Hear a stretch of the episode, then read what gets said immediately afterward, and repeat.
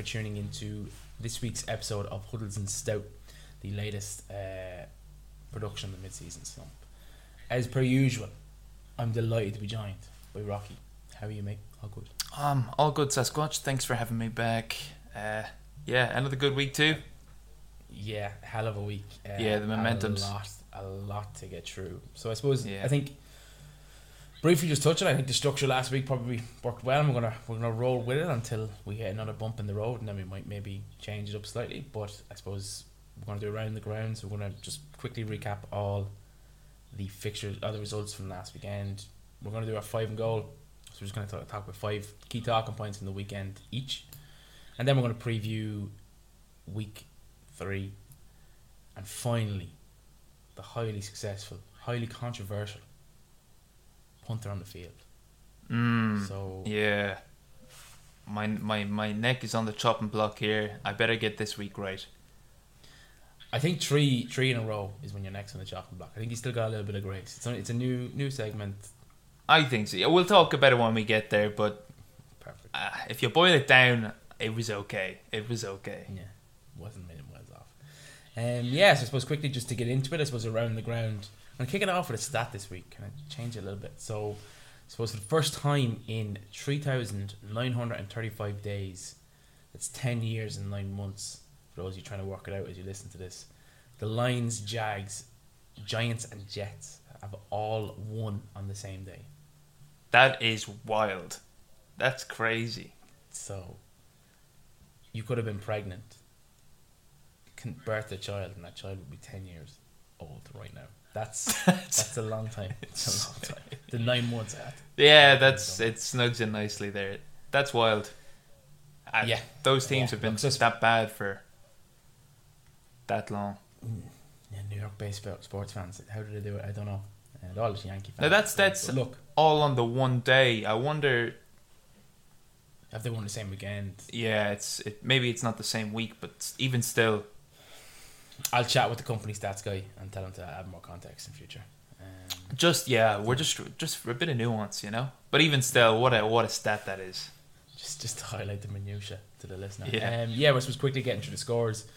So great game Thursday night football. Chargers obviously came unstuck uh, against the Chiefs. Um, Chiefs out victors 27-24. You have to wonder if uh, Herbert was didn't suffer any injury kind of issues midway through the fourth quarter. Could that have been Yeah, yet Brandon again? Staley. He seems to think he's okay. Mhm. We'll have to look at that going forward. didn't look too great now. Um, Patriots 17, Steelers 14, big road win for the Patriots. Panthers open the season 0 2, falling to the Giants 19 16. Then the mirror, the miracle in Paul Brown Stadium. Uh, Jets overcoming the Browns 31 points to 30. The big talking point uh, for the weekend, obviously, the incredible comeback by Miami to overcome Baltimore 42 points to 38 followed up by some Dan Campbell magic. Uh, Lions coming over, coming coming victors over the Commanders, thirty six points to twenty seven. Followed by the first duck egg I think of the season. Uh, Colts double duck egg, Jaguars twenty four. Buccaneers overcame the New Orleans uh, Winstons. Um, Buccaneers 20, Saints 10. Seahawks fell in a division rivalry to the 49ers 27 points to 7. Atlanta almost Atlanted LA, uh, but ultimately the Rams held on to win 31 27. Yeah, a bit of a scare there for the super, defending Super Bowl champs. Exactly. We'll touch on that later as well. Um, Bengals opened the season 0 2, falling unexpectedly Woo. to a Cooper Rush led! Cowboys side, 20 points to 17. Texans Denver, puke game. Uh, not many talking points, maybe. We'll see. Uh, Denver 16, Texans 9. Arizona Raiders, another good game uh, Sunday in the kind of mid afternoon slot. Uh, Arizona 29, Raiders 23. Your Sunday night football was the classic encounter of Packers and Bears, and A Rod still owns them 27 points to 10 in favour of Packers. Mm. And a double header last night. Um, bit of chatter. Uh, not going to lose one on myself, but this could be the Super Bowl matchup. Um, we'll see. Bills 41, Titans 7. And then the Eagles 24, Vikings also 7. America does not have the infrastructure for a Philly Buffalo Super Bowl final. No. Poor Phoenix if that comes to, to pass. yeah. Um, see, that's that's the quick roundup of week two. It was wild and wacky. We are going to go, I suppose, progress to our five and goal kind of main segment of the show. Before all that, I just want to make a quick shout out to our affiliate sponsors, usasports.co.uk. There's a link in the podcast description. Click that link and top yourself up with some new US sporting apparel. I think there is still a 20% discount, uh, as far as I'm aware, until midnight tonight, which is Tuesday, um, to celebrate the, the launch of the NFL season. And the discount code is launch20. And so you can grab yourself an extra 20% off. Uh, just click on the link and get yourself a brand new jersey, beanie, hoodie, whatever it may be. Lovely. Support your favorite Yeah, get that gear. American franchise. Perfect. So five and Right. Yeah. So I think this week you mentioned that they're um, talking about the Texans nine, Denver sixteen. That there's not going to be too many talking points from that game, and maybe not, but maybe Denver as a whole is a talking point. They lost to the Seahawks last week, and that was an ugly win there against Houston. Um, there wasn't much, much expectations for either of those teams at the start of the season. Is there something wrong with Denver? They're not clicking. Is it Russell Wilson or is it the new head coach Nathaniel Hackett? I and look again. We prefaced last week by saying maybe a bit of an overreaction. It's still, I suppose, kind of maybe an overreaction because it's week two. Yeah, Um, I think if you're looking at the curve of reactions, it's it's like a reverse bell curve. There's a lot of Mm. hyperbole in week one. It kind of decreases gradually. We're still kind of up there in week two, and then you'll you'll see again at the end of the season, people are going wild. But we're still we're coming down off the, The precipice. yeah overreaction ability. Um, if I was to point to a problem in Denver, I, I generally do think it is Nathaniel Hackett. Like there's a lot, there's been a lot of clock management issues. Um, yeah um um like unforgivable on field goal attempts. So in a season, like if they happen once in a season, it's unforgivable. Um, there's been a lot in two games. 25 penalties total across two games. The other thing, and maybe I'm being a bit hard here, but what exactly did he do in Green Bay? Like Matt LaFleur is an offensive-minded coach. Aaron Rodgers is back-to-back MVP and potentially just kind of an experienced quarterback who knows how to run an offense. Um, There might have been some benefit at the doubt because he was the OC for Jacksonville in 2017, obviously their playoff run there. So I think maybe that track rec- track record, as well as being around Aaron Rodgers in Green Bay, it's it, it's a hell of a, a CV or a resume, but it's a hell of a track record for an offensive coordinator. which is fair. Um, But- I just yeah, that's like I think for Russ to have fallen off the cliff as bad as you'd be kind of expecting if he's the problem in Denver, I, I don't see that possible. Obviously, he has regressed. We're not Yes, concept there. Uh, obviously, statistically now, we don't know whether that is because, well, he certainly passed his peak, but he could easily climb back to being very, very good. But it's his second week in a in a new team on a new team that you know he's spent a decade with the Seahawks. I I'm happy to accept that there is some transitioning hiccups. Now you don't want to see that going on for much longer. No, especially considering, with the greatest respect in the world, there are two sides who are factored to be in the draft lottery. Do you know what I mean? As in, like, Yeah. who could have accused of tanking this season, and they've not. They've obviously lost to Seattle. Um, potentially there was a bit of emotional kind of motivation in that victory, but against the Texans, they, they needed to come out and they needed to stamp their authority. Otherwise, like, why move off Drew Lock? And that's Yep. It's a serious question. Yeah, if you had said or called out the the scoreline there, Texans nine, uh, Denver sixteen, and I'd missed the off season, I would assume Drew Lock was still starting for Denver. It's um, Yeah. I don't know whether it's the Texans. The Texans always seem to. I know obviously they lost and only scored nine points.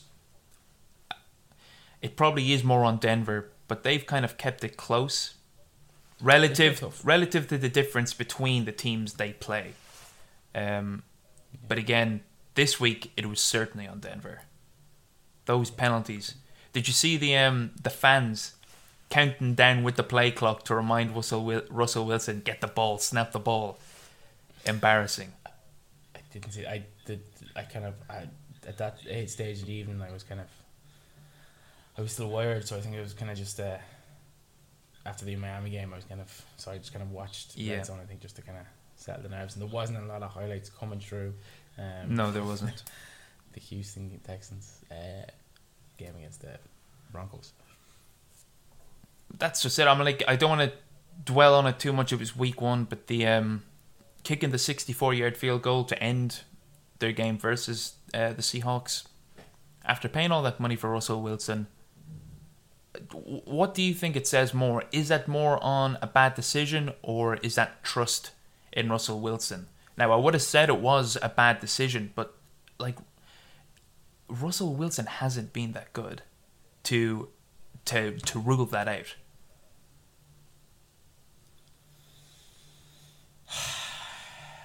Mm. I, I, I really think it is Nathaniel Hackett, and it's probably it's a fear of losing, as opposed to a willing to win. Like I think, yeah, maybe maybe it is a trust issue. That's not something I would have thought of. Uh, Yeah, I think. But if, if he had went for it on fourth down with Russell Wilson, and he had failed, nobody's going to be saying, oh, "I really wish he tried a 64-yard field goal." no, no, absolutely. And then people are always going to say, "Look, you signed all-star quarterback Yeah, uh, Russell Wilson, someone who people have made arguments should have received the MVP at seasons earlier in his career. You trusted him with the game on the line, and he came up short for you. You've done everything you, you could do as a coach, basically. It's the safer option. yeah. Look, I, I think it's um it's something you have to watch as the season goes on. It's two weeks is it's a very small sample size. He's a It new is a developing storyline. It is, yeah. It's it's just worth looking to see whether this is the start of a trend, or whether uh, the new head coach is just working out some some kinks. And that, that could be too. That could be too as well. Um, yeah, I suppose moving on to probably a more positive point of conjecture. Uh, career day for Tua. Hands down. 36 of 50. Unreal. completions. Born at 69 yards and obviously six touchdowns. Um, is this the start of him becoming the guy in Miami, or is it is it a potential flash in the pan? I'm not saying he's that bad, but at all times I, I flash back to Mike Hunt and the four TD game for the Jets last season, and then his obliteration from the NFL landscape shortly thereafter. Yeah, yeah. Um, I don't know. I I don't know. Obviously, he's got to like people have called Tyreek Hill a cheat code. Um, and Jalen Waddle is Not far behind. is yeah he's Tyreek light at the moment. Having those two there, it really like any I. They are like cheat codes. They can be open at will. Um, you can see it. Everybody knew a throw throws were going deep to Tyreek and Jalen Waddle in this game, but they could. The Ravens couldn't defend them. Um, so it's a scary combo. Yeah. Um, yeah, and I'd say the majority of those incompletions came in the first half. like he was, uh, he was there was, Yeah. there was a lot of uh, rumblings on Twitter to bench him uh, in the first half. Believe it or not, um, from the Miami faithful, I think they'd seen enough. Yeah, They they they're deep. Um, Mike Gesicki is a criminally underrated tight end as well. He picked up I think one touchdown anyway. Um, for me, I I think it's probably similar to the Mike Hackett thing. It's probably a little bit too early to staple your sale one way or the other. But yeah, I think so. Storyline.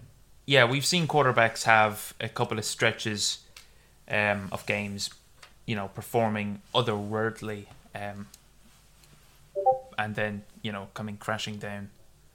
So yeah, again, like Denver, it's something we have to observe over the course of a season.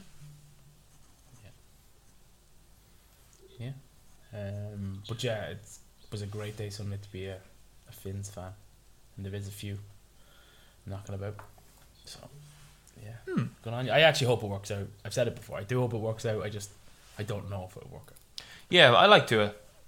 Um, Mm. like I said, I've got a an Alabama Tua jersey in the the wardrobe there. Gonna have to whip it out one of these days. I will, yeah. Once we switch to um, we get our podcasts on YouTube. Fair. Um, yeah. So I suppose yeah, the next talking point would be moving over now. I'm I might have been a bit biased. You'll see it in my talking points, but uh, this is my first stop in the NFC East, talking about Di- Brian Daboll, um, who has the Giants looking functional, maybe even good. Is there a chance they can steal the division now at two and zero? Now this, in fairness, was written before um, the Eagles won, and I had the Vikings winning that game. I expected New York to be in the lead for the division, but can they steal the division, or maybe even just secure a wildcard spot? And if they do this, is this enough to actually extend Daniel Jones's tenure in New York? Because he hasn't looked, he's looked serviceable, but I don't think he's doing anything to save his job. He's fumbling, he's still throwing interceptions. It's getting enough done. Yeah, like it, no, like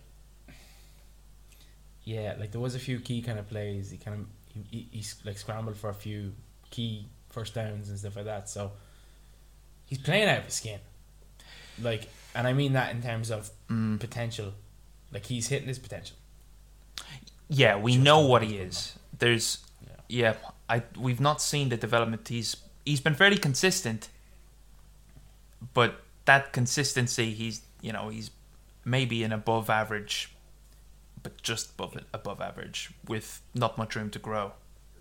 His potential, to me anyway, like, and maybe I'm wrong, has always been potentially the best backup in the league. Mm. for me, he is quarterback 33 in the league. Like, it just, I've always thought that about him. I was like, he could, he, he, has done things. Like, Gardner he- Minshew would, would like a word. who's who's calling Gardner Minshew's number right now? Um, I, do you know what I mean? I don't, Fair I don't agree with. I think It's just a Jones- mustache. Sorry, I got suckered in. Yeah. like, he showed glimpses. Like, if you want the glimpse of Daniel Jones, it's that, what was it, 86 yard Yeah, run into a two yard fumble. Like it just Yeah. That's what Daniel Jones is. So as a backup, he's brilliant. But he just he gets lost in the volume. Yeah, um, I think this is the final year of his rookie deal, I think, and they didn't pick up his fifth year option. So, and what we've seen from Joe Schoen in the offseason, bringing in a lot of low cost offensive linemen, he cut James Bradberry for cap reasons. I think we might see. And uh, Kenny Golladay only got was it two targets or he was playing for two snaps? Either way, he was not the focus point of the offense. Um, Which is mad This- the most expensive wide receiver in the league. this is yeah, it's his second of his three-year contract. I wouldn't be surprised if we saw Joe Schoen cut ties with Kenny Golladay and Daniel Jones in the offseason. Daniel Jones would have to play like a a beast possessed for a sniff at keeping his job. I think he goes at the end of the season. I think Golladay will go with him. I think um, the Giants are going through a big transformation. Yeah, you have to. Yeah, no, I think uh, you have to look at the evidence. And he's not. He's, he, he is what he is. Like it, I don't know why this story story keeps percolating. It's like, and look, it's not going to happen now. But to me, Jimmy G was a perfect move for the Giants, and it wasn't even mentioned. No, no, Someone to come in, stay the franchise, especially in the NFC East, and just like make you stable, and then kind of do your your salary cap management, and then move off him, and then draft your franchise quarterback, like kind of a five year plan into drafting a fi- uh, fan- not five years, sorry, maybe two to three season plan. Yeah. drafting the next face of the franchise, the And- next Eli Manning. And this year would have been the perfect year for Jimmy G because obviously Dak's injury has introduced a bit of flux in Dallas. Carson Wentz is naturally peaks and troughs. Is Wentzy. He's Wentzzy. Uh, now Philly looked to be a, a, a stable mainstay, but in the NFC, a bit of stability on that New York team with their decent enough defense that could have that could get them a wild card spot. Um, Yeah, no, it's fair, fair to say. And like, you start to look around the other divisions in the NFC, and outside the NFC West, is anyone really strong? I think Like, I'll probably get to my next point with it, but there's like NFC South to me is is looking precociously under like underdeveloped for the season. Yeah, yeah. I was going to um. Yeah, I think we'll move on. The point I was going to raise about some of the favorites for the NFC we can talk about, I suppose, towards the end. I think we'll be finishing up with some NFC discussions. Fair. And that's no worries. Look, I suppose, as I said, NFC said. So I suppose the Bucks got the win. Um, but fair, I think fair enough to say they kind of did struggle offensively. Um, Tom's frustrations got the better of him, as did obviously former head coach Bruce Arians, who's kind of moved into a more back office position, was then seen. it wasn't back office on Sunday. No, it was not, and it's kind of that for me is a strange one because if you look at like like it doesn't have to be a major conspiracy theories to read between the lines here and go. Bruce Arians was head coach. Tom Brady retired. Bruce Arians has moved to the off field, or the back office. Sorry, Todd Bowles made head coach. Brady returns from retirement. Yeah, I suppose is there is there a bit of cause for concern that the Buccaneers will be maybe way off this season? Like I'm not saying they're not going to win the division because that NFC South just looks like a mess right now, but they did not look defensively. They're brilliant. Don't get me wrong. But if they were not playing against Jameis Winston on Saturday, do they win that game? again, it's it's so hard to judge that particular rivalry. But um, no, I think you sub in maybe not any other quarterback, but um, a lot of other quarterbacks would have wouldn't have given the ball away three, four times, however many interceptions he threw. And one, one or two of them anyway. Definitely one. sticks out. It's just Backbreakers. Bad reads, like just like high school reads, um, like just really poor. And Now for the- a man who's, this is the one thing you can't get with Jameis. We know what he is. Yeah, exactly. I don't know why anybody expected any differently. Now I know he's supposedly there's reports that he's playing with um some cracked or broken vertebrae in in his back.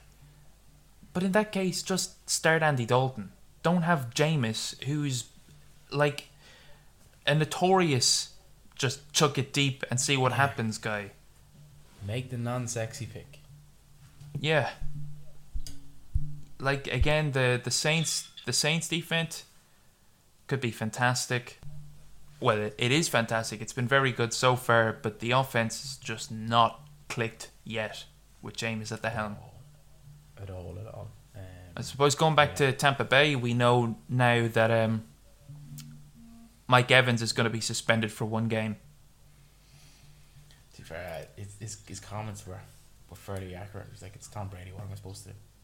Yeah. There's no, I, I have no qualms. Uh, supposedly as well, and this was interesting enough, he did this three years ago.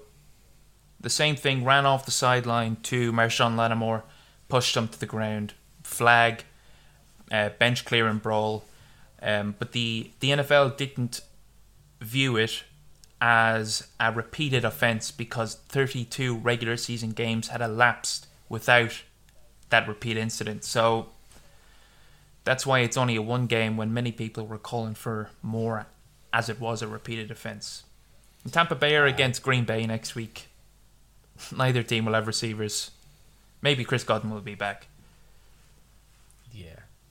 What about Julio? Um, he was a game time miss, I thought. Okay, maybe Julio's back then. Yeah. Uh, I, that's not the part of the offense that scares me um, for Tampa. Like the line is just so beat up. Yeah. That is a concern. Yeah, look, the less said about the NFC South, I think the best. Yeah. I think um, it could turn ug- ugly by season end. Right, sure. We'll go back to my second visit to the NFC East, home sweet home. We're looking at the Cowboys' revised outlook after Cooper Rush and Dallas look competent, and Dak's injury may be as short as four weeks. He could be back by week five. Um, we saw Dallas stunning uh, Cincinnati, defend or Super Bowl finalists, and they came in. They spent the off season um, investing in their offensive line, and it looks muck porous. It's like a sponge. Anything's getting through. Joe, Joe Burrow was sacked twice by Micah Parsons. Um, I don't know how they're going to be able to play as a contender with an event, uh, an O line that bad. Um, now, it's it's, I suppose, up for debate whether this was a game fueled purely by emotion from Dallas. They heard all of the negative things once Dak was injured, and they were completely counted out. I don't know anybody who had them winning this game. I've seen them number 32 on power rankings. I think this is that game, like, you know, the emotional release, and they play way above their, their ceiling. I think we'll see them what we expect them to be going forward. Um, and then if Dak comes back after four weeks, best case scenario, what does that look like? He wasn't good in week one when he was supposedly perfectly healthy. It's it, it's one game uh, for Cooper Rush. It is one game. Yeah. Uh, maybe we're seeing the birth of a star. We don't know yet. It's just a bit too early. What is interesting though, and not to uh, segue from your, your query basically, is when the Cowboys win, it's all about how great a job Dan Quinn uh, Yeah. is doing. Yeah. But when they lose, it's all on Mike McCarthy. Yeah, I, I feel the exact same. Or or when some Yeah. the offense does look good, it's Kellen Moore. Exa- yeah, yeah, exactly as well. It's just like to be fair to the Cowboys and bookmark this because it's rare you get a compliment from me. Like three years ago, the big issue was the Cowboys' defense. It was a mess. It was a rag order. It's their defense that's winning Yeah. the games. It's gonna it's gonna like, steady the ship. Run wise, Zeke's got to go. I think. I don't think he got much production from him.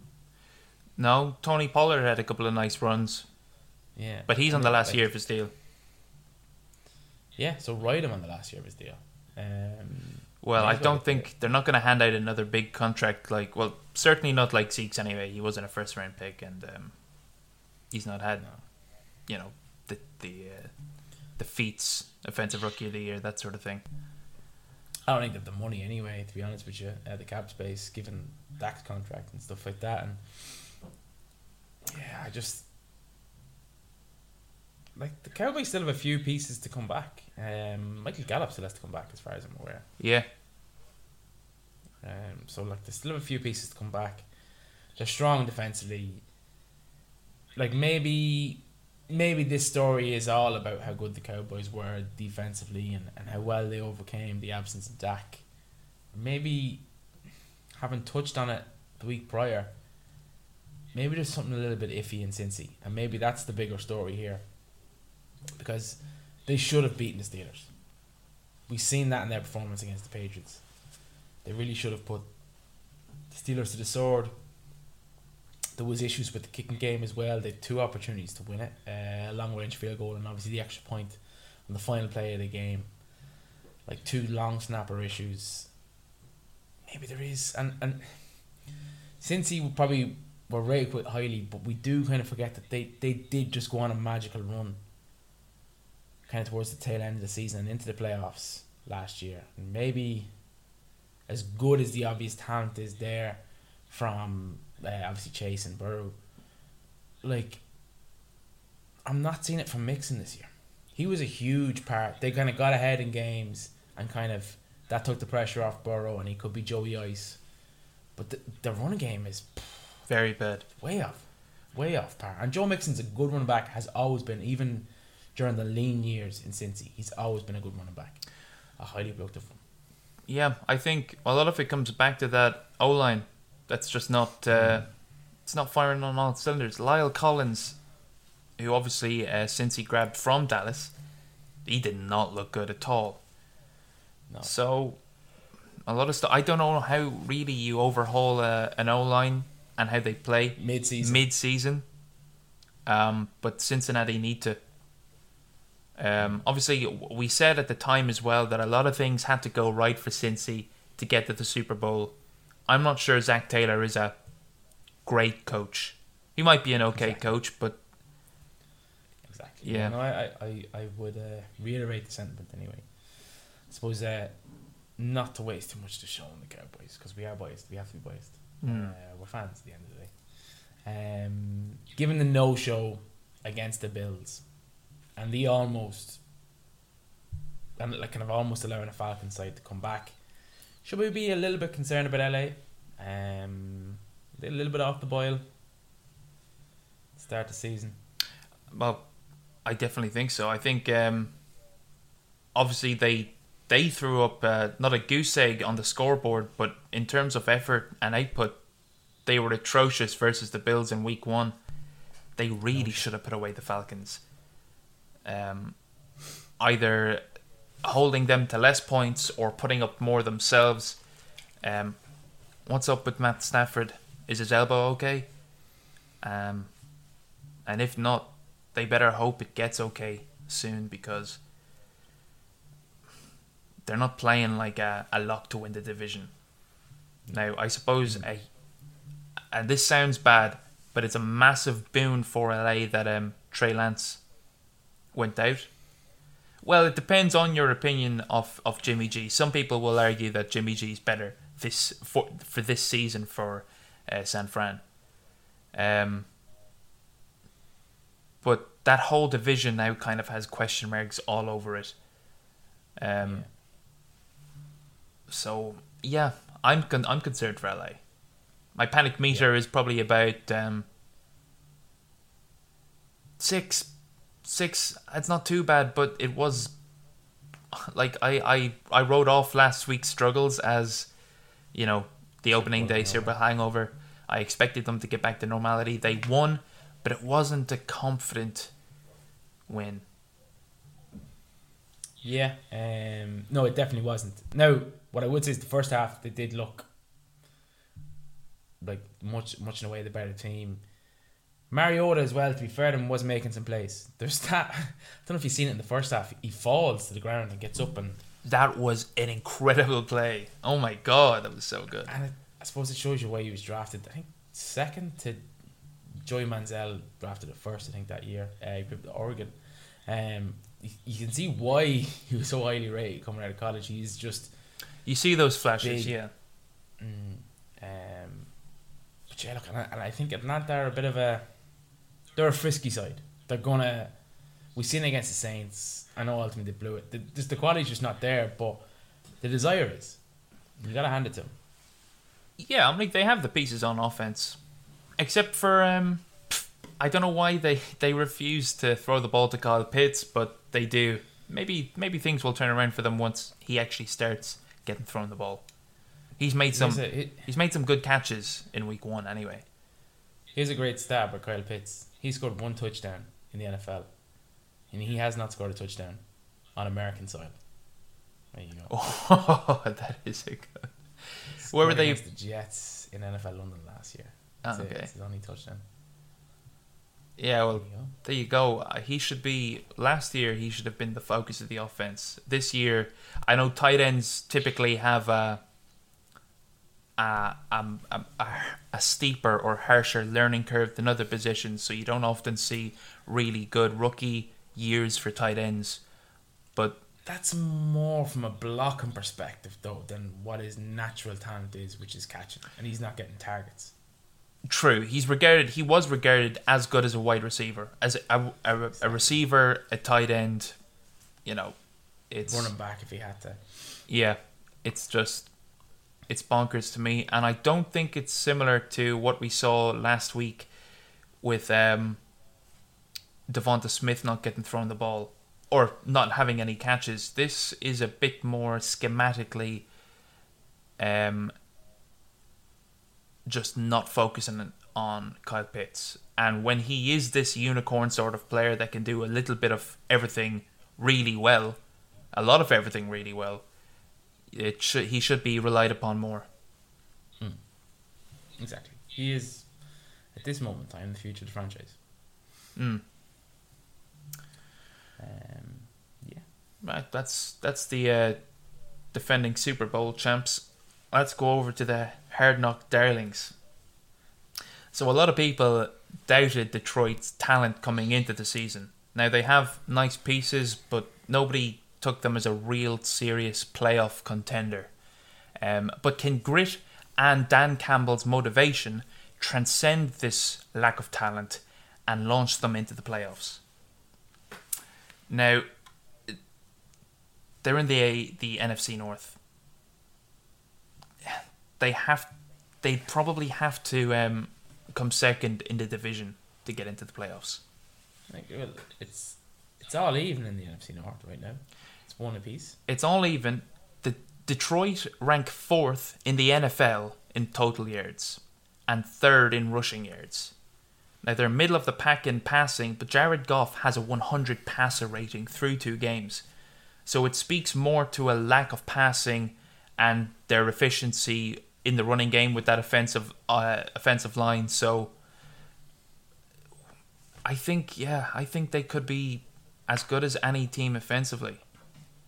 I think I think we're almost giving them a disservice by saying it's it, it's grit and Campbell motivation. I think there's some very nice pieces on that seat. Like Goff, Goff is Goff. He's he's competent. He's he's Yeah. Kirk Cousins esque.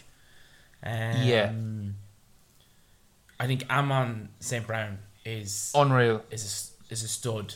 I wanted uh, absolute stud. I wanted Philly to draft him so bad. Now I'm no draft scout. I wanted them to draft him purely based on his his name and his family story. But he is unreal.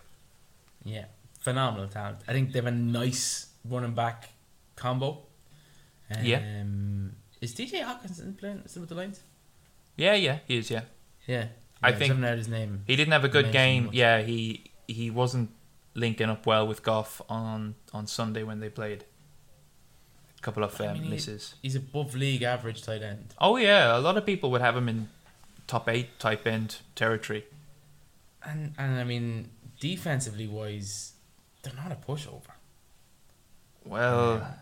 you So- say that, but they they've they've surrendered the third most yards. Now, look, I agree they've they've gone toe to toe, so I think that makes them look a little bit better. But they've surrendered the third most yards through two weeks, um, four hundred and twenty five yards per game, and the second most points. Yeah. I think that can Um, that can definitely but- get figured out. But you have to add conjecture. So they've come up against Philadelphia, Yeah. uh, who have who kind of showed last night that like look there is a it is potentially a high powered offense. Um, and then they've come up against Carson Wentz and say what you want about him, but he's a gunslinger style quarterback. So Yeah, like and that has to be added in conjecture. Like when we're looking at total yards, like Exactly. It's it's a very it's a very basic metric. We saw um, Detroit. They held uh, Carson Wentz scoreless for however long it was um, until he did kind of his own, you know, signature, leaving it late to mount a comeback, and it was too late anyway. But you're right though. The the, the defense did look very good. Um, mm, certainly for the first half in that game.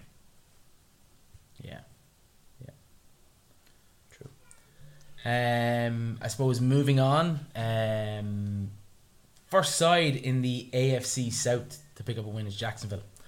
Given the apparent depth of quality in the division, could this young roster sneak into the playoffs? I flirted with the idea of actually betting on Jacksonville to uh, win the division before it started. But then I thought too many things would have to go their way and against uh, Indies, so I didn't. I think perhaps my the only thing holding me back is Indy had two mind-bending trends going into the season, and that was their lack of um, ability to win week one and their inability to win at Jacksonville. And they've gotten both of those games out of their system. I think I think we're going forward now we'll see Indy a Super Bowl contender. um, no, but I think I think we will see Indy be the team we thought they'd be going forward. Do you really? I do. Matt Ryan. Matt Ryan has started seasons slowly previously, so There's slowly and then there's okay, yeah. Um, like they were brute. They were brutal, and I I think it might be a like a undersighted thing of Frank Reich. Like you have a premium running back. yes, Run the brakes off in quarter one and quarter two. Open up play action. Take it from there. It, it it writes itself. I'm not a. I know we do a podcast, but I'm not a, an American football savant. But even I can grasp that simplicity um, to what should be the game plan. But they just don't seem to. And then they they start running it when they're down by ten points or fifteen points in the third and fourth quarter, and it's like you missed the boat. Yeah, and we saw him actually make um, a difference. He had a few nice runs in the, the fourth quarter. But yeah, as you say, they missed the boat. That that ship had sailed. It was far too late to actually make up a lot of points and ground with a running back that late in the game. Yeah, yeah. It's just it's play to your strengths. To your- You don't have good wide receivers. No, no. With Pittman injured, and then Alec Pierce, I think is in concussion protocol, or I think he he suffered a concussion. It's Yeah. it's shaky for for Indy. I don't know what they do. Um, Yeah. very little. Millions of people have lost weight with personalized plans from Noom, like Evan, who can't stand salads and still lost 50 pounds. Salads, generally, for most people, are the easy button, right? For me, that wasn't an option. I never really was a salad guy. That's just not who I am. But Noom worked for me. Get your personalized plan today at Noom.com. Real Noom user compensated to provide their story. In four weeks, the typical Noom user can expect to lose one to two pounds per week. Individual results may vary. This is the smell of the leftover tuna fish sandwich you left in your lunchbox over the weekend in a wimpy trash bag. Wimpy, wimpy, wimpy! Blech! And this is the smell of that same sandwich in a hefty, ultra strong trash bag. Hefty, hefty, hefty! Ah, smell the difference? Hefty Ultra Strong has Arm & Hammer with continuous odor control, so no matter what's inside your trash, hmm, you can stay one step ahead of stinky. And for bigger jobs, try the superior strength of Hefty Large Black Bags. Very little for Matt Ryan to work with. And I suppose as bad as my comp, as yeah, um, yeah, I just I know it's it's a mess. It's an ugly situation there. I just really struggle to to see it change. Possibly the worst uh, wide receiver situation in the NFL. Um, yeah, I mean Michael Pittman's not bad. Sorry, of course. No, I don't. I mean, with him injured Yes, and Alec yes, Pierce, you know, a question mark on his above his head. Um. No, yeah, it's it's such a grim situation for them. They are running on Yeah. fumes there. Now look, and then obviously I suppose my my comment was actually more in line with the Titans, than Hmm. the Colts. Yeah, I think um, again we'll have to wait and see uh, how Indy evolves Yeah, as the season goes on. yeah. Yeah, I, I suppose the next stop is. It was to be, I suppose, I suppose uh, having a look at the outlook of the two teams who played on Monday night in the Minnesota and Philly game. Um, I I personally had Minnesota winning that game. The opposite happened. Philly had a very convincing win, a real team win. Um, I'll try and split the time evenly rather than showing a bias here. Uh, Philly looked good. Jalen Hurts looked really good. Uh, an 80 plus percentage completion or completion percentage. Um, he hooked up with a load of different receivers. He didn't just focus on AJ Brown like week one. Devonta Smith, you know, he, he quelled those fears that the chemistry wasn't there with him. We saw Miles Sanders look great. There was a bit of usage out of Kenny Gainwell, Boston Scott, nothing spectacular, but you saw a mix. Uh, the O line looked a lot better than last week. The defense looked a lot better, uh, particularly big play Slay, Darius Slay having a crazy good game, having more catches than Justin Jefferson until late in the game. Um, I think Philly looked like a complete team. Yeah. Um, th- my my only question with Philly is the pass rush. Uh, they can generate pressure, but the sacks aren't there. Um, and a quarterback can complete a big pass if he's pressured, but when on plays that quarterbacks are sacked, they have a zero point zero completion percentage. It's it's a again it's a basic and probably very crude way of, of measuring efficiency of a D line by looking at sacks. But you need sacks. They they had the league's second lowest last year and they're not on pace to to do much better. Minnesota I think this is one of those games that you can't you can't take too many uh, takeaways from it. Apart from Cousins in prime time. yeah, apart from Kirk Cousins in prime time is it's weird that you see a lot of these trends that you, you think there's no way these this is just a, a series of blips but no it, it continues atrocious It's it's it's quite obviously a psychological block he just can't get his head over. Um, it's something that's affected him throughout his whole time at Minnesota, and even as far as I can remember back to his Washington days, it just was probably there wasn't many primetime allocations for the Redskins as they were known back then of note um, during his tenure. But yeah, yeah I it's like he's he has a good record against Philadelphia. I think that's what gave me a bit of, a bit of concern. I think he's won about two thirds of his games you know across across yeah being in uh, Minnesota and in Washington um but he was the leading rusher as well for uh, Minnesota on a team that has um, Dalvin Cook. Dalvin Cook. Insane. Insane. I, I suppose a little bit like the Indianapolis game. Just get Dalvin Cook going early. And, Uh, and like Minnesota are in a bit of a they've they have a few good running back options if memory serves. Uh, Yeah, uh, Alexander Mattison. yeah. He's every year he's like this. Um, he's the like go-to handcuff. yeah, yeah, exactly. Like he's Yeah. again, he probably isn't a, a running back one, but he's a very, very good change up option. Mm, Um, absolutely. we saw Kirk Cousins force feeding it to Je- Justin Jefferson. Adam Thielen didn't get a catch until very late, and then he picked up two catches, two um, subs or consecutive catches, and got the the Vikings a first down. But I think Kirk Cousins, he just had it in his head. Everybody was talking about Justin Jefferson after week one. He's like, I'm just going to chuck it to him.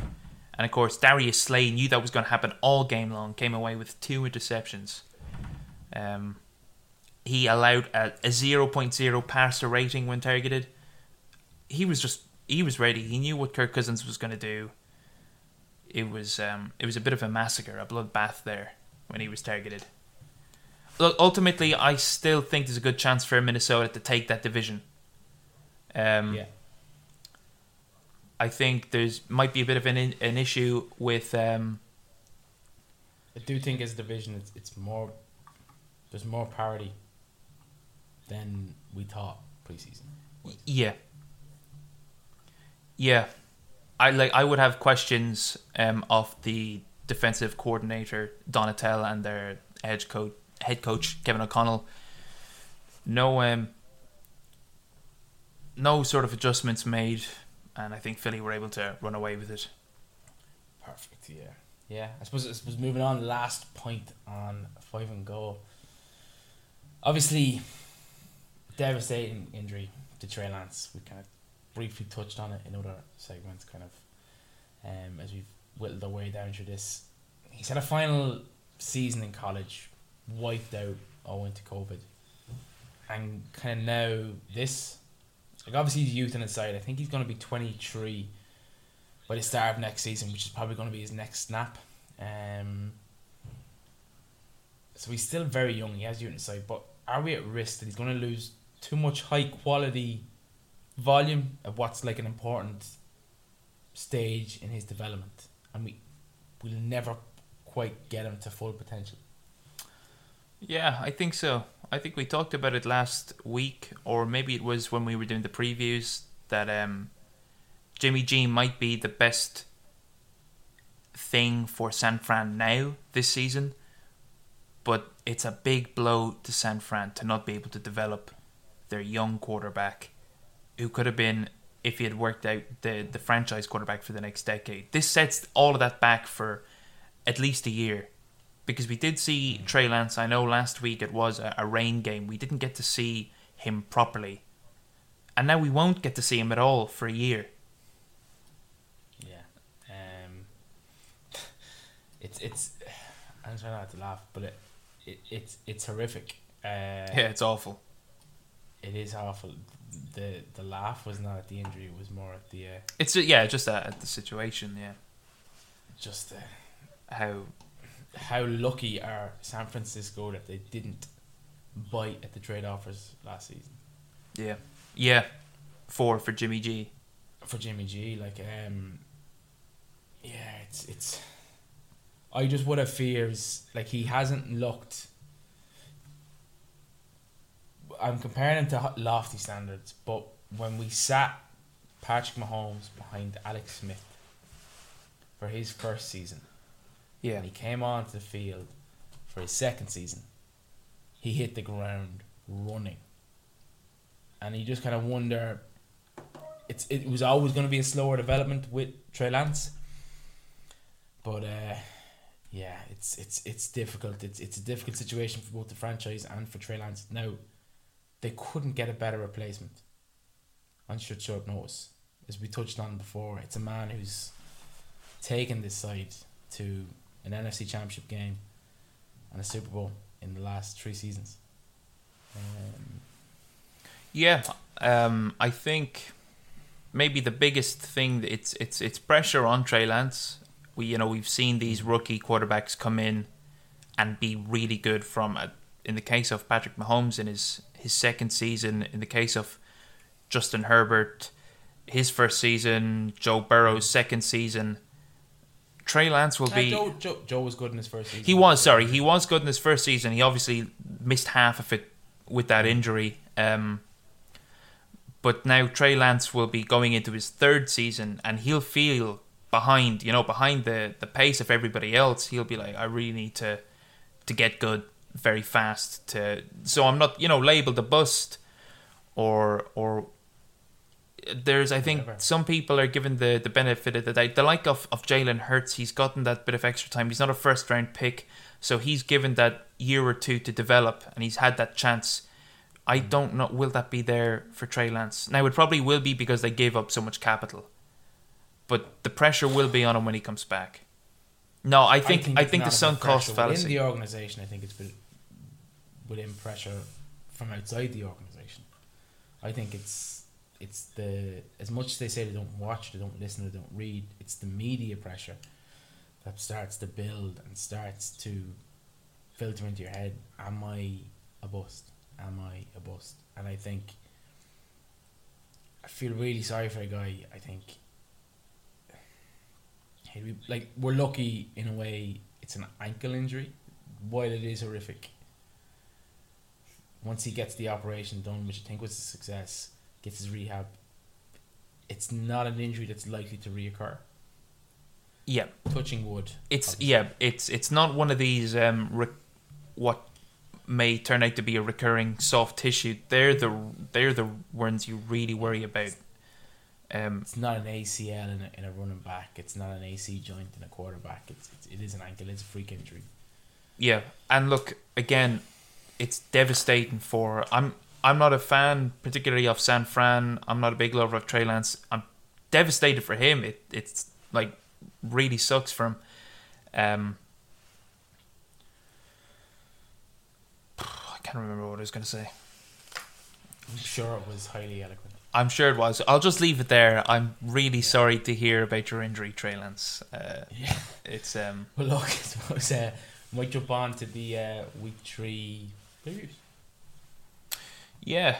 We're gonna have a look at the um, the week three slate. We're gonna start with the Thursday night football. Um, Pittsburgh Steelers at Cleveland. The Cleveland Browns are a five point favorite. I suppose they looked half competent in comparison to the Steelers, who offense is ugly. It's not good. They lost to the Jets. Yeah, uh, yeah, I know, but I think it, They it's it's they, more they to do with to the Jets when they had a ninety nine point eight win probability. Yeah. I'm not I'm not saying I rate it as a, as a metric. no. And look, I agree. lost to the Jets with when the Jets had a naught point naught two win probability. I know. I'm with Joe Flacco, who is yeah. Look. I I agree. That's it was a I have sep- I have, I have different odds. I've I've I've uh, the Browns as three point five favorites, and I Okay. did the course as well. look. I think in that game, a lot of things had to go wrong for Cleveland, and they did. You know, namely, Cade York missing the extra point, um, that would allow the Jets to win rather than tie. You saw Nick Chubb; he had that big long uh, touchdown run. If he'd went out of bounds, they really got to control the clock and just choke the Jets out. Recovering the onside kick, very low probability play. Um, and that's not to mention even the the Corey Davis touchdown uh, previously or prior to the onside kick. He, he was left completely wide open. You know, a lot of things went wrong for the Browns that I don't necessarily. Obviously, some some things are, are all on them. Yeah, no, I'm just. I don't know. I agree. Now, look, the one thing I would say is, in their defense, Jacoby Brissett did everything he could. Like we know what he is. He did everything he could, and he was a big concern during the stretch. He was, yeah. He's look. He's Again. exactly what Cleveland need him to be, like this caretaker manager. Um, Cleveland should have won the game, and they didn't. But you know he could he could keep them on the straight and narrow for the foreseeable future until, of course, he returns. He returns. Yeah. Um. Now look, if I had to pick back it, I'm backing the upset there. Um, Okay. I, think you I just think that the Steelers' defense looks a bit average without T.J. Watt. Yeah. Um. Average anyway, I suppose. Um, Yeah, I maybe five points is steep. Maybe with five points, I I I'd go with the Steelers, but if it was three and a half, I don't know. I take the Steelers. Yeah. Um. I suppose next up, New Orleans Saints divisional rivalry make the trip up to Carolina. Saints are three point favorites. I have. Um, I've got three. So much of a muchness there. It's kind of uh, it's kind of the matchup of the two least impressive quarterbacks Yeah. based on potential. Uh, look, I, I Uh, just want to clear up as well that I I've said that Carolina have a really good team on paper. I'm th- I'm out on Carolina as long as Matt Rhule is the head coach. They should be so much better, and they're an embarrassment to watch. Um, Yeah. Um, key for me because he has looked increasingly better each week is the run game. And Yeah. I think McCaffrey could have a big game in this one. I'm actually backing the Panthers against the spread. Um, plus three against the spread. Yeah. I don't know where I I fall like- on that one. I make no apologies. It's in Carolina. Yeah.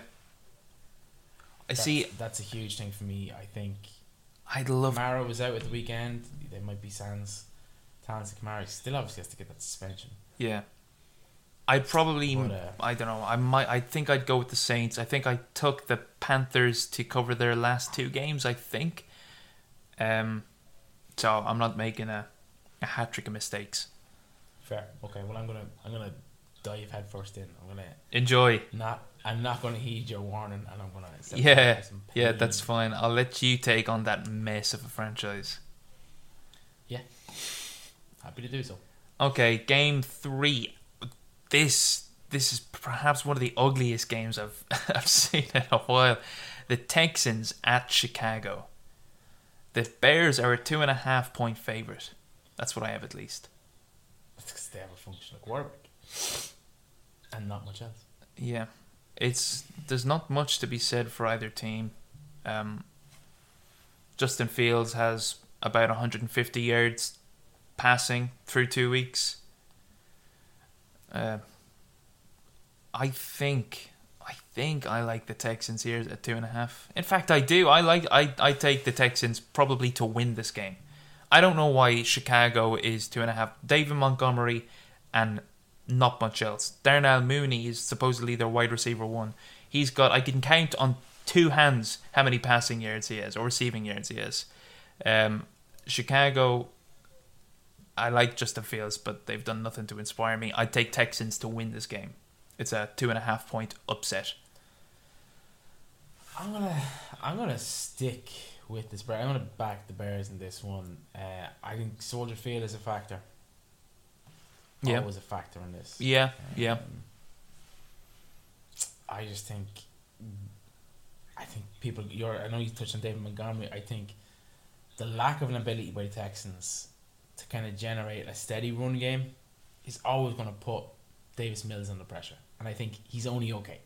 So that for me, it's the Lovie Smith revenge game we didn't know we didn't need, Hmm.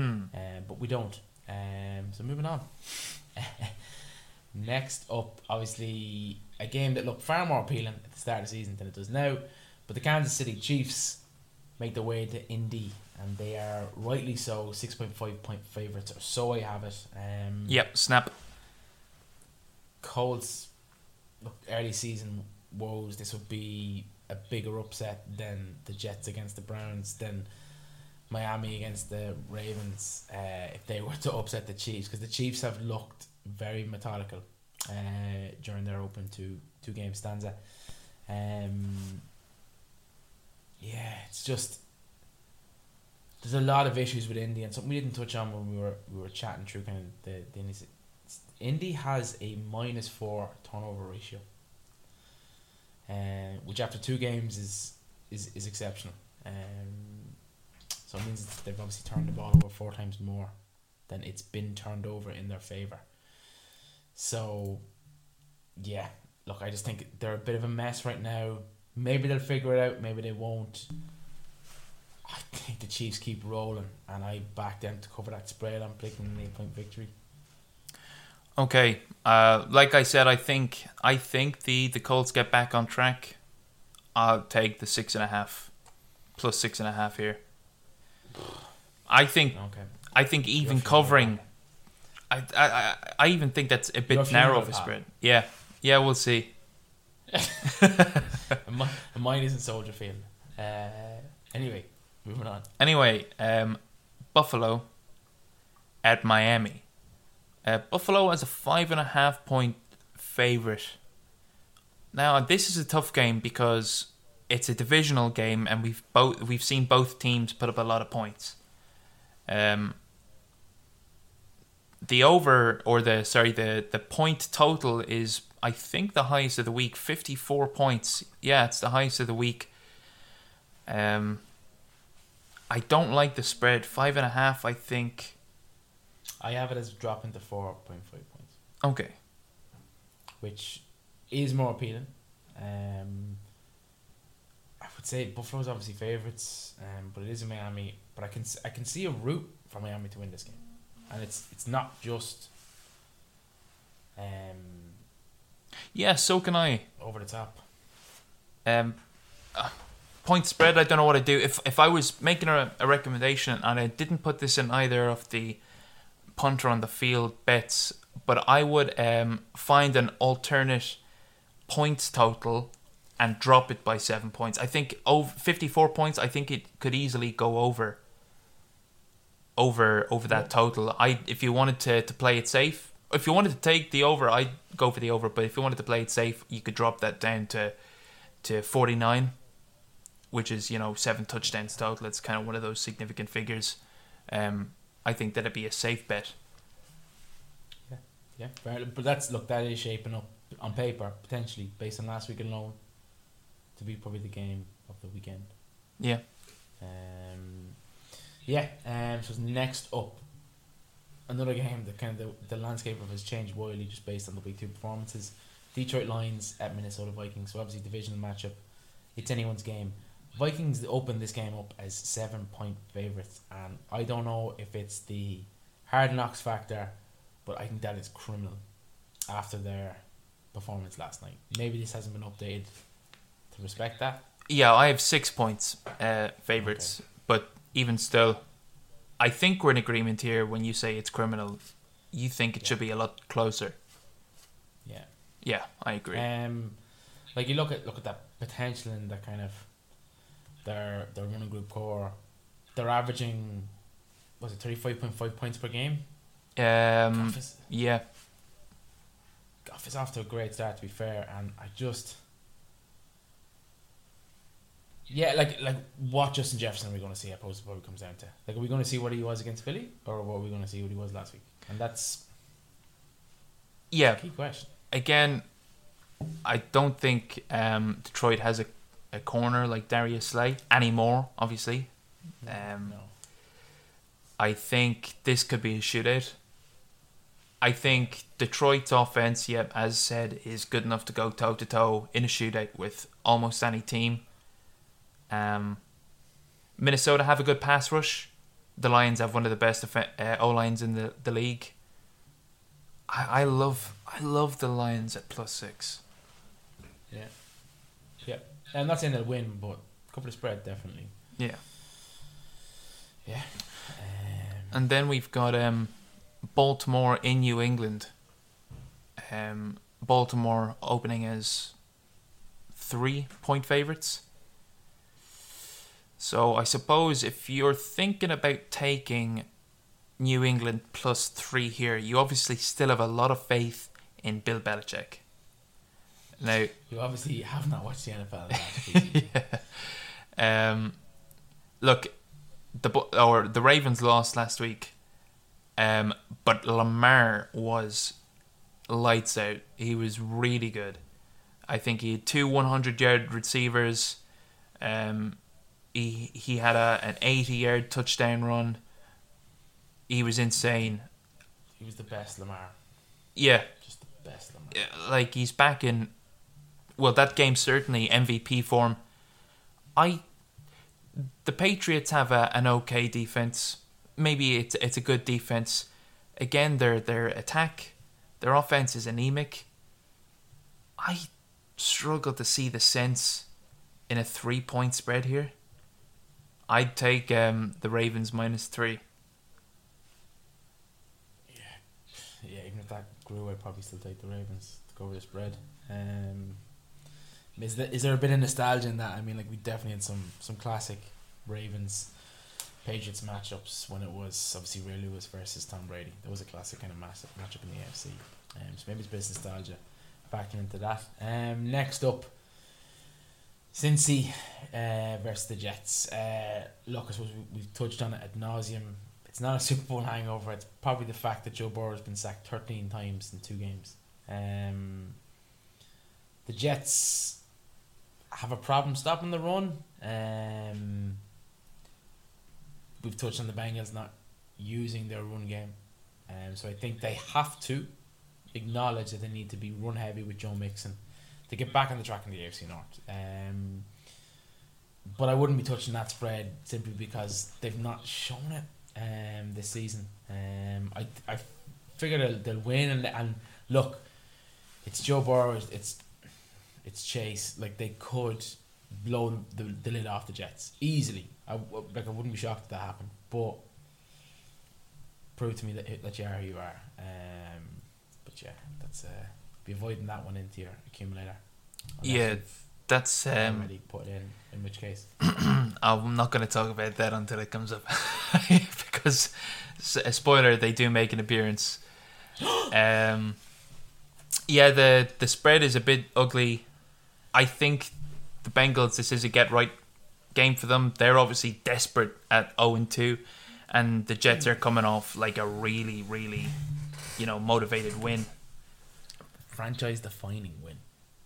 Absolutely. So uh, ugly spread. I'd probably take the Bengals at minus four and a half.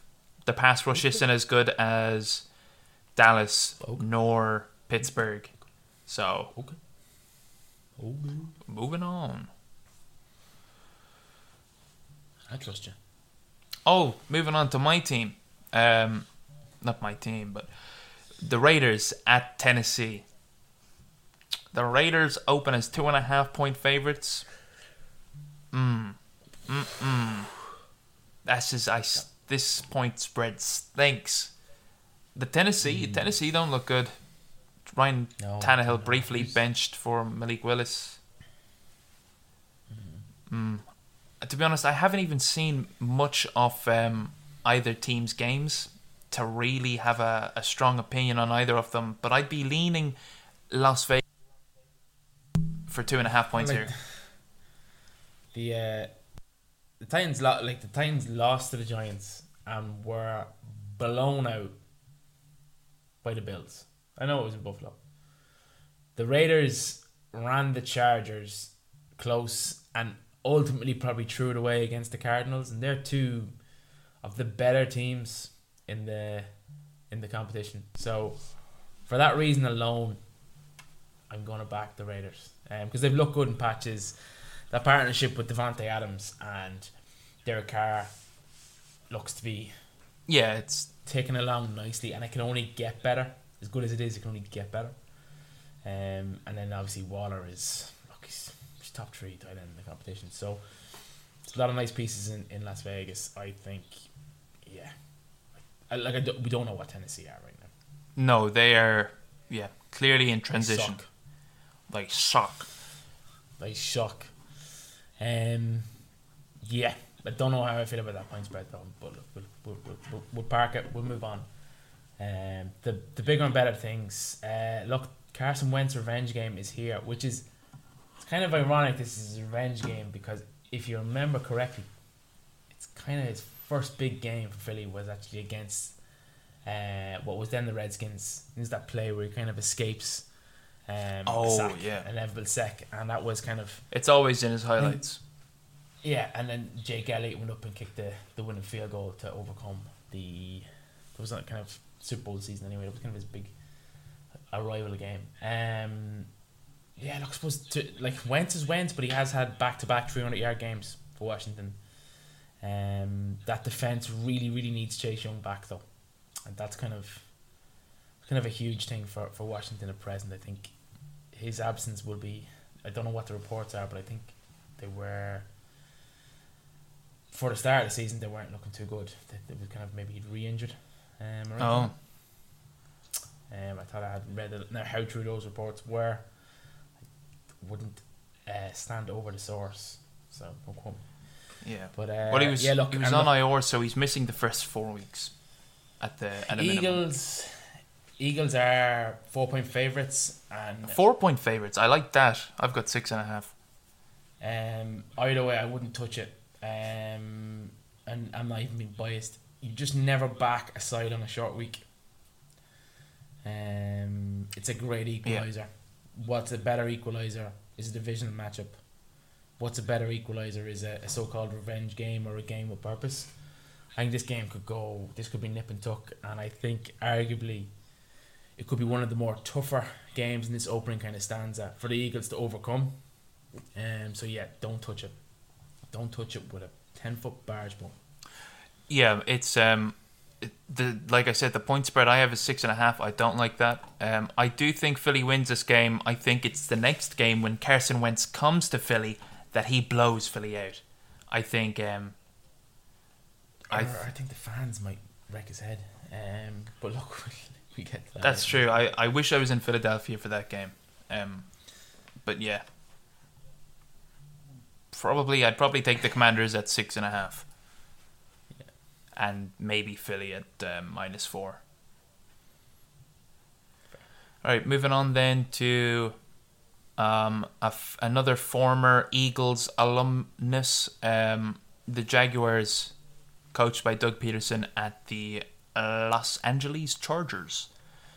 Um, the Chargers are seven point favorites, which is a bit short considering they've got their home field advantage and it's still only seven points. I'd say Justin Herbert's injury towards the end of that game factors in because that spread I think will stretch as the week goes on if he's like if no signs of weakness. Yeah, if we get good news on his injury front, that I think that could get closer to a ten. When a quarterback, when you hear news about a quarterback playing, it can change by three three points. Yeah, and look, to be honest with you, the Jags were impressive last week. I know we were banging on about the Colts, but they did look good in patches. It's probably Trevor Lawrence's best pro game. Yeah, like, I think so. Yeah, no, I'm not. At seven, I, at seven, I probably take the Chargers and hope that Justin Herbert, you know, gets good injury news. Um, otherwise, uh, yeah, I don't know. I think last week that that Jags uh, Indy game, there's something about that game in Jacksonville that I don't trust that Jaguars performance to be indicative of how they'll yeah. be for the whole season. So I think, I yeah, I think that will inflate their sort of standings with the books for this season. That's why I take the Chargers here. Fair enough. Um, moving on, key divisional matchup. The Rams uh, head down to Arizona. Strange enough, we've talked about the kind of um, the poor start. The Rams open up as four point favourites um, against the Cardinals. You might see that. You might see it's a it's a bit bizarre. This may be heavily predicated on the fact that the Rams are ten and one against the Cardinals under Sean McVay. Mm. So and that obviously includes last year's playoff blowout. Um, I, I, I struggle with that spread, but I'm probably still gonna I'm gonna back the Rams here. The Cardinals did have a crazy comeback win against the uh, miraculous kind of comeback win against the uh, Raiders, and the Rams let the the Falcons back into it. But who am I backing here ultimately? Am I backing McVay or am I? You know. Yeah, I think it's really hard to to take solid you know, or draw solid conclusions from whatever happens in garbage time or late in the fourth quarter. Even really good fourth quarter comebacks, sometimes they can be fourth quarter collapses and, and they don't really give a good indication of the trajectory of a team. So that's why LA had the scare, Arizona had the comeback, but I'd still have quite a margin of difference between the talent of the two teams. I think I too would take uh, the Rams here. Yeah. Perfect. Um, moving on. Yeah, we've got the Falcons in Seattle. Um, Seattle are two point favorites. Geno Smith versus Marcus Mariota. Uh, battle of the C list quarterbacks. Um, I know uh, Geno's making his case, and Mariota's trying his best too. Um, I think I think both teams are kind of a surprise so far. Obviously, Atlanta haven't uh, haven't won a game yet, but they've they've looked a bit uh, feisty. And Seattle stunned Denver. Yeah, they've had they've had splotchy results so far, so I, I don't have a firm conclusion on either the team or firm grasp. I think I'd take um, probably the Falcons here, plus two. Yeah, uh, that, I struggle to argue with that. I struggle to argue with that. Um, moving up, uh, we didn't get as many of these as we should have got when both were in their prime years. But yeah, look, it's Green Bay at Tampa.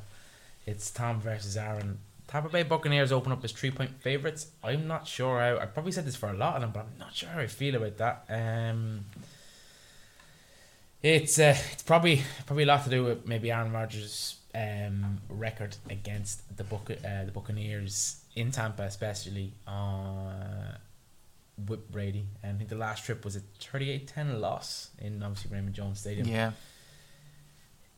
but look, we just don't know. It might be the last time you see Rodgers Brady. Um, so look, it's definitely, but maybe trying to get glimpses anyway. Um, yeah, I think this can go either way. I, I genuinely think it- this can go go either way. I know the Buccaneers are are, are phenomenal defensively, but who do you back against a, a good defense? It's a, it's a pretty good uh, quarterback. Um, and I just don't see the offensive power on the Buccaneers. If if Aaron can hit the ground running, and he gets kind of production from his run game, which look, it's not a bad run game. Um, I factor the Packers to make an upset, but look, is what it is.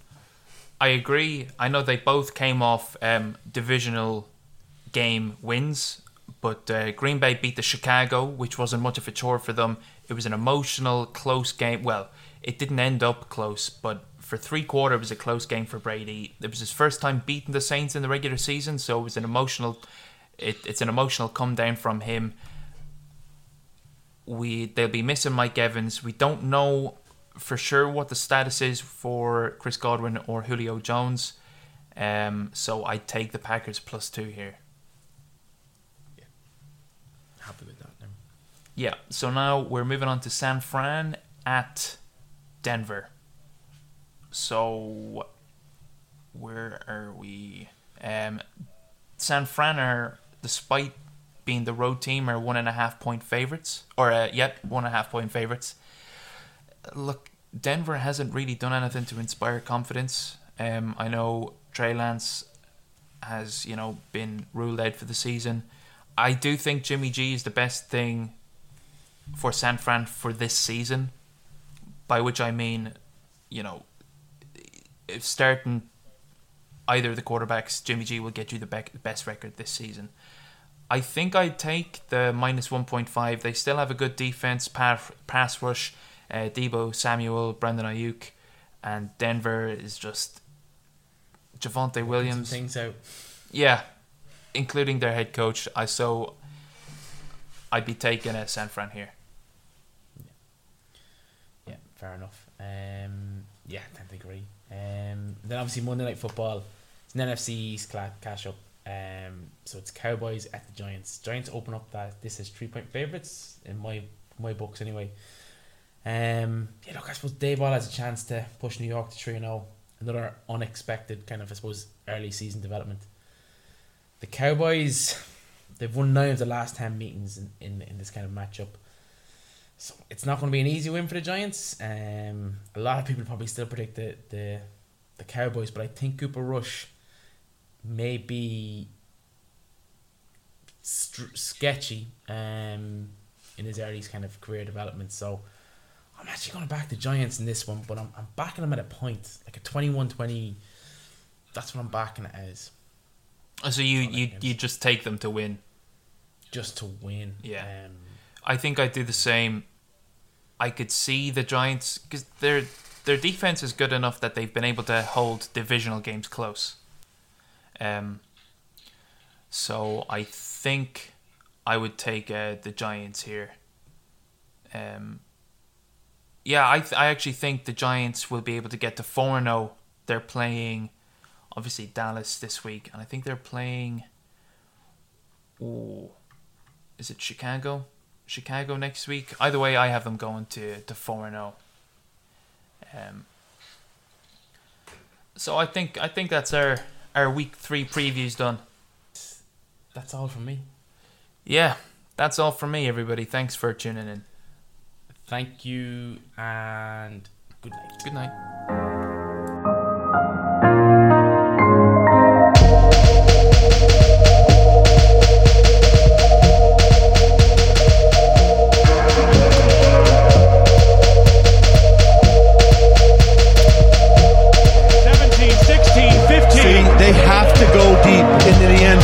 Better put some people in the end zone, right, Joe? That's exactly right. I mean, Get there's nobody there. inside the 10. Get back, Here guys. it is. The season's on the line. Two receivers left and right. McCown takes the snap. He steps up. He's all by himself. Fires into the end zone. Caught! Touchdown! No! No! The Cardinals have knocked the Vikings out of the.